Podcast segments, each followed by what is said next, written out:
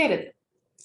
Από ό,τι έχω καταλάβει, οι ερωτήσεις ανοιχτού τύπου είναι κάτι που μας έχει ταιριάξει και μας φαίνονται χρήσιμες. Κάτι τέτοιο είναι πολύ ευχάριστο, γιατί προσωπικά με έχουν βοηθήσει πολλές από εκείνες τις φορές που το μυαλό απλά κολλάει. Έτσι λοιπόν, αυτή τη φορά σκέφτηκα να πάμε ένα βήμα παρακάτω την ερώτηση που είχαμε συναντήσει λίγο καιρό πριν και έχει να κάνει με το τι είναι αυτό που με περιορίζει από το να βάλω σε τάξη τα τα τα Σε περίπτωση που το έχεις χάσει, έχω βάλει σχετικό link στην περιγραφή, το οποίο μπορείς να ακολουθήσεις, να κάνεις ένα ταξίδι λίγο πίσω στο χρόνο και να δεις πώς ξεκινήσαν όλα. Αν όμως έχεις αφιερώσει χρόνο και έχεις καταγράψει κάποια από αυτά που πιστεύεις ότι σε περιορίζουν από το να βάλεις σε τάξη το χάος που σε απασχολεί, ήρθε η ώρα τώρα να αναρωτηθείς. Τι μπορώ να κάνω γι' αυτό;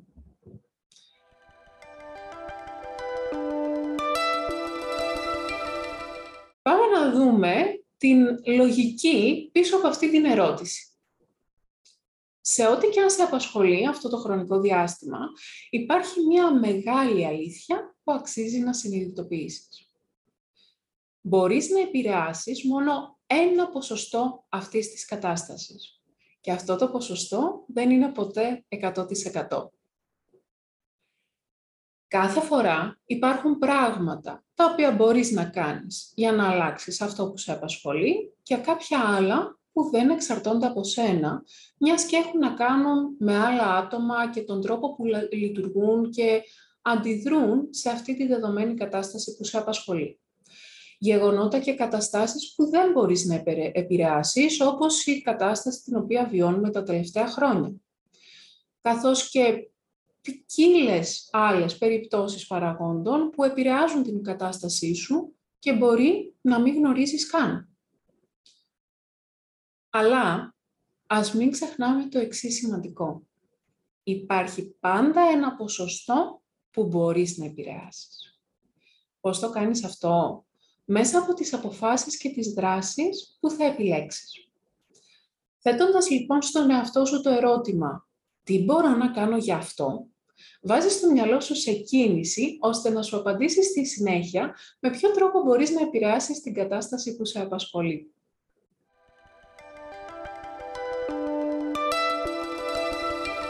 το δούμε λίγο στην πράξη.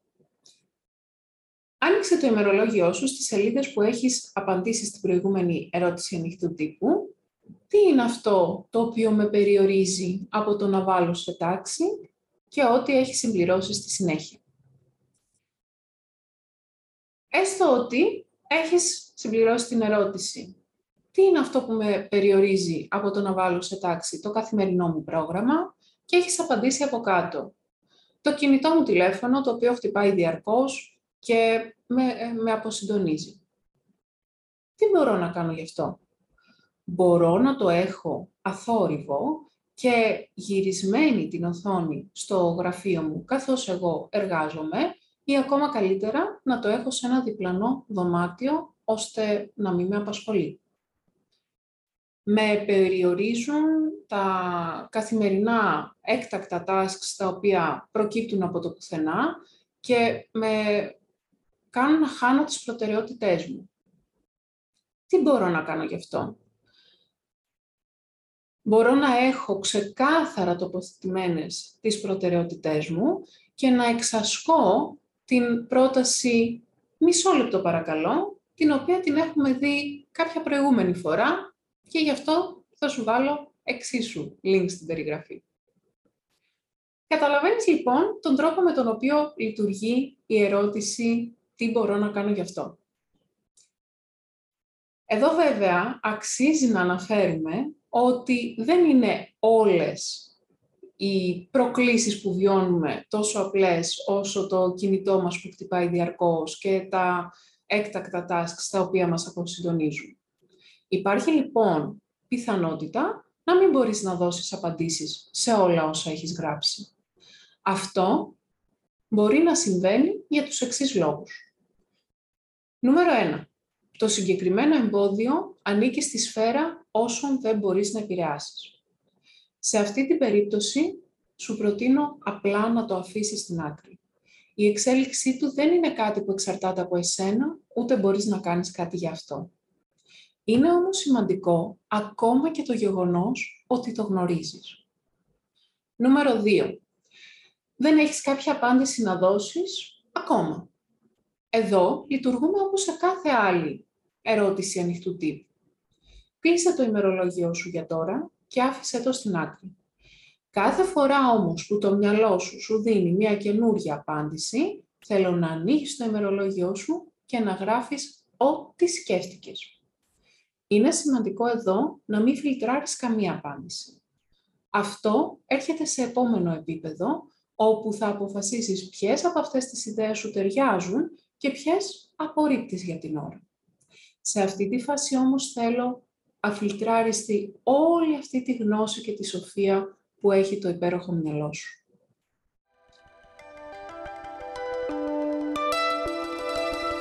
Κλείνοντας, θέλω να σταθούμε στο εξής. Αξίζει να αφιερώνουμε χρόνο μόνο σε όσα μπορούμε να κάνουμε κάτι. Ως άτομα έχουμε την έμφυτη τάση να παθαίνουμε αιμονή με καταστάσεις που δεν μπορούμε να αλλάξουμε. Είναι κάτι σαν ένας ασυνείδητος εθισμός στο αιώνιο ερώτημα «γιατί».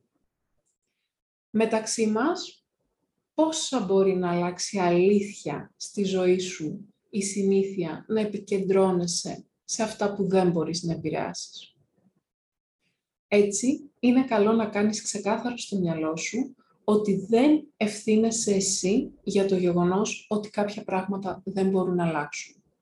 Δεν είναι θέμα ανικανότητας, δεν είναι θέμα νοημοσύνης, αλλά το γεγονός ότι αποτελούν ζήτημα πολλών παραγόντων.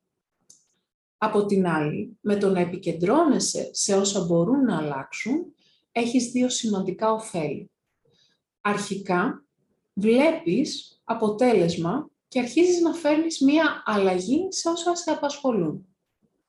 Νούμερο 2 αυξάνεις την πιθανότητα με κάποιον τρόπο να μπορέσεις τελικά να επηρεάσεις αυτά που αρχικά βρίσκονταν έξω από τη σφαίρα της επιρροής σου. Αυτός είναι και ένας από τους λόγους που η όρημη σκέψη επικεντρώνεται πάντα στο ερώτημα «Τι μπορώ να κάνω γι' αυτό»